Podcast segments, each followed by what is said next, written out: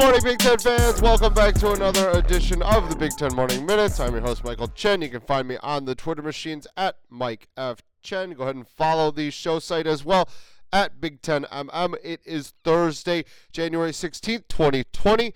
And yesterday saw some movement along players and coaches. We'll start off with the biggest player news yesterday, and that's coming out of Evanston and TJ Green. If you remember what happened to TJ Green in the first game of the season against Stanford, Green suffered a season ending ankle injury.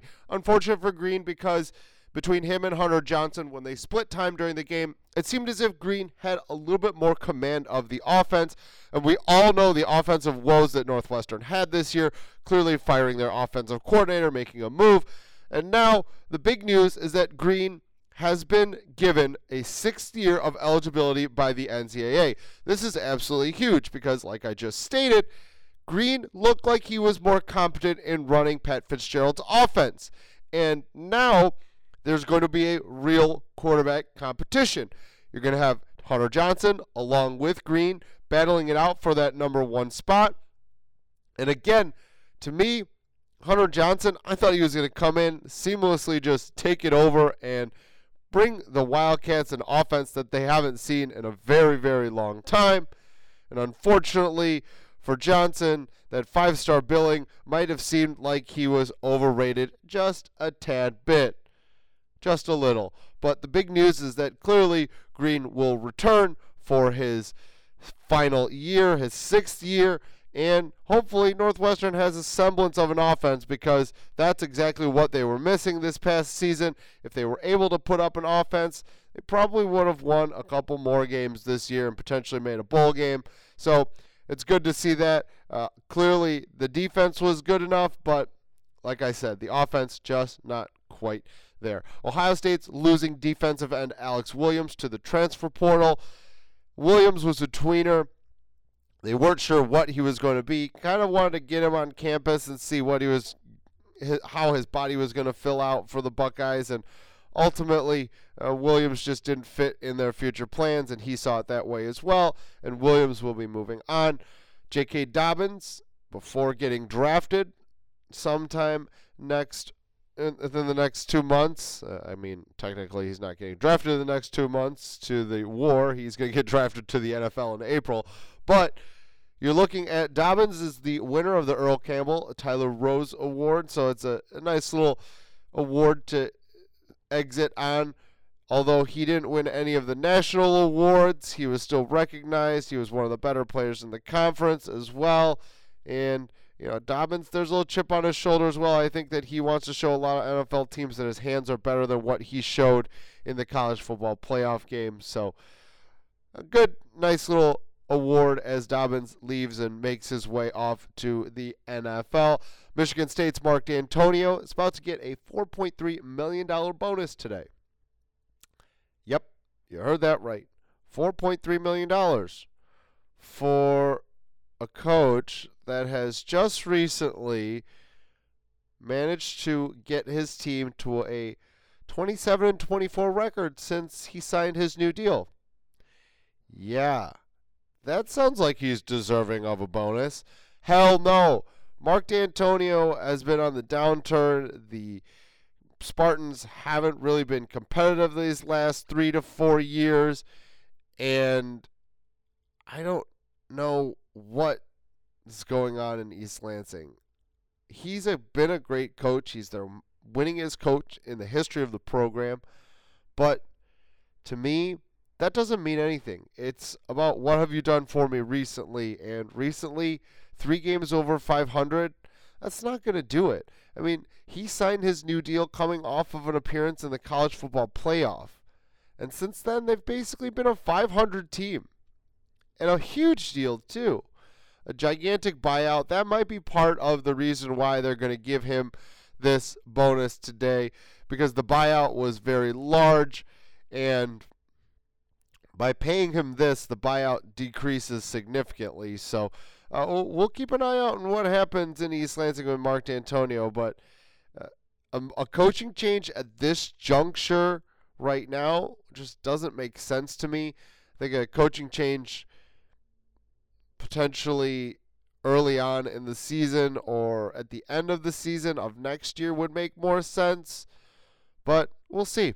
But either way, Dantonio is his bank account is increasing by two commas today. Ugh, unbelievable how he gets a huge bonus like that. All right. So yesterday I mentioned that Michigan's Anthony Campanile, he was probably going to stick around. Well, I was way wrong on that one. Campanile yesterday took a job with the Miami Dolphins. He's going to be an assistant coach there. A role is to be determined, but he's moving on after just one season with Michigan. And he was an up and comer. It seemed as if he was really making his waves. Clearly, the NFL thought the same way. And so Campanile's moving on, and Jim Harbaugh is going to have to find a replacement for him. Minnesota has found their new defensive line coach in Cincinnati's Chad Wilt. Wilt was just at Cincinnati for one year, previously at Army for a few years, after Jim Panagos left for Rutgers.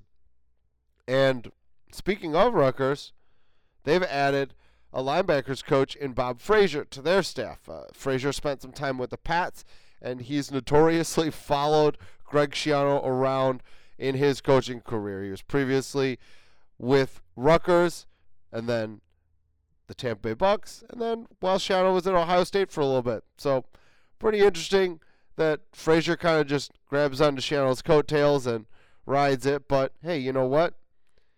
If it works for Fraser and he's getting jobs, then hey, hell, keep it up. Couple mock drafts were dropped yesterday. A friend of the show, Eric Edholm, did a mock for Yahoo Sports. Number two overall, no surprise here, Chase Young. Jeff Okudah goes three to Detroit. At four, you've got Tristan Wirfs going to the Giants. At 16, AJ Epenesa to the Falcons.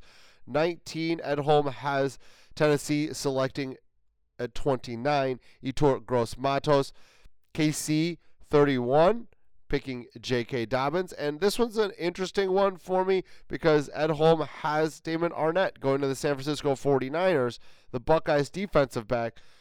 I haven't seen Arnette in any other first round mock, but hey, if Arnette is good enough to make it that high, good for him. Good for him because he flirted with potentially leaving off to the NFL last year and decided to come back for another year.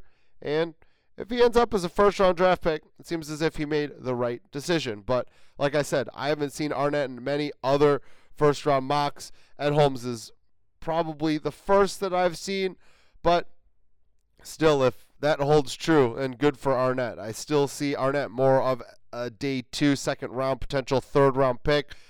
But if it, all you need is one team to fall in love with you, just remember Tim Tebow was a first round draft pick by the Denver Broncos. Tim, MF, and Tebow. All right. Moving on, CBS Sports' Chris Trapasso also did a mock draft. He's got Chase Young going to the same spot, Washington at two. Also, Jeff Okudah at three to Detroit. He's got Tristan Wirfs falling a little bit lower to Cleveland at 10. He's got AJ Epenesa a little bit lower as well at Buffalo at 22. And then just one more other player in the first round for the Big Ten, and that's Jonathan Taylor going 26 to Miami. I think Trapasso's got this one a little bit wrong. I don't know how he doesn't have Yetur Gross Matos in the first round. The only reason why I would say that Yetur Gross would potentially not be in the first round is because of the allegations that are coming out of Penn State right now, potential character issues with him. But aside from that, when you look at the talent, he's a first round talent. He should be drafted in the first round. And Trapasso, I think he's the first guy that I have seen that hasn't had him in the first round. All right, moving on to a little hardwood action yesterday. Rutgers, surprising Rutgers, gets a home win against the Hoosiers, 59 to 50. This one, again, it's a defensive battle. Rutgers is undefeated at home. Very, very impressive. Very impressive. They're doing some good things out at Rutgers that I said, you know, they have potential to make the NCAAs this year. Very, very good. It, it's a good job that has been done out there. And, you know, you have to wonder what's going on with Indiana. They're good, not great. And to me, Indiana has kind of, you know, they're they're Jekyll and Hyde. They can be really good, and they can be really bad. Uh, Trayce Jackson Davis has been kind of off, and I think he's the key to everything for the Hoosiers. Uh, yeah, he had a bad game against Ohio State a couple of nights ago, but they ended up winning that game. He had another bad game here. He's their first round talent. He's their guy. And if Indiana needs to win, he's got to be doing it. He's got to start getting those big time games because if he scores more than four point, points and grabs more than six boards, a nine point difference, that's close. I think they would have you know, taken over the game. However, on Rutgers' side, it was Akwasi Yeboah scoring 14 points, adding seven boards, couple steals. He was big, shot very, very well. And when you look at what Rutgers did, they put the clamps on Indiana shooting from three. Indiana shot two of 19 from beyond the arc. Although Rutgers didn't shoot much better at 4 of 15, what they did do is they spread the ball around and they were very effective from the rest of the field.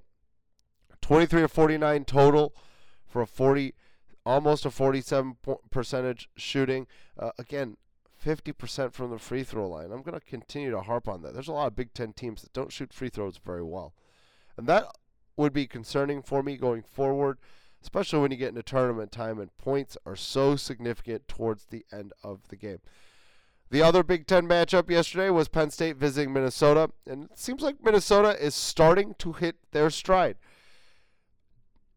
They've won a couple games in a row now. They've gotten to 10 and 7 in the conference. Penn State falls to 12 and 5 with the 75-69 win for the Gophers. Uh, Lamar Stevens was very solid, 14 points and 4 boards. It was Seth Lundy and Myreon Jones leading the team for the Nittany Lions with 15 each. But again, you've got a starter in Jamari Wheeler who played 21 minutes took one shot, didn't get to the free throw line, scored no points, and had four personal fouls. That's not going to get it done, especially from a guard position. And when you look at what he did, yeah, he dished out four assists and a steal, didn't turn the ball over, but got to be more effective than that, especially if you're a starter. And then over to the other side is Daniel Oturu again.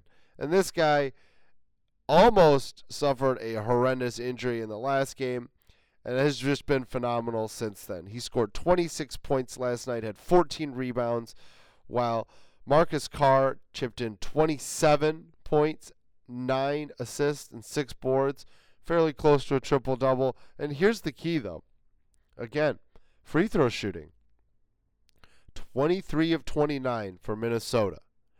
They didn't shoot well from three, only 25%, 6 to 24. They didn't really shoot all that great from the field as well, 23 to 60.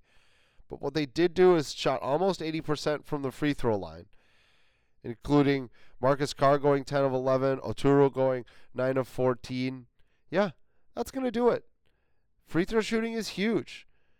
And I know it's just a little minute part of the game, but to get to the line, to get free points, to get your groove back. That's where I always, when I played basketball, and I was able to get to the free throw line and knock a couple down, get that good feeling again. Remember the ball going through the basket, and then you get a little confidence and you're able to shoot a little bit better. It happens. It is what it is. But unfortunately, for a couple of Big Ten teams going on right now, free throw shooting is kind of trash, and that's going to have to improve come March. And I'm not sure how much improvement that's actually going to make in season. That's something that sometimes it's just it is what it is, and you have to work on these things off season. So it'll be interesting to see come tournament time if this ends up nipping some teams in the butt, because I could certainly see that.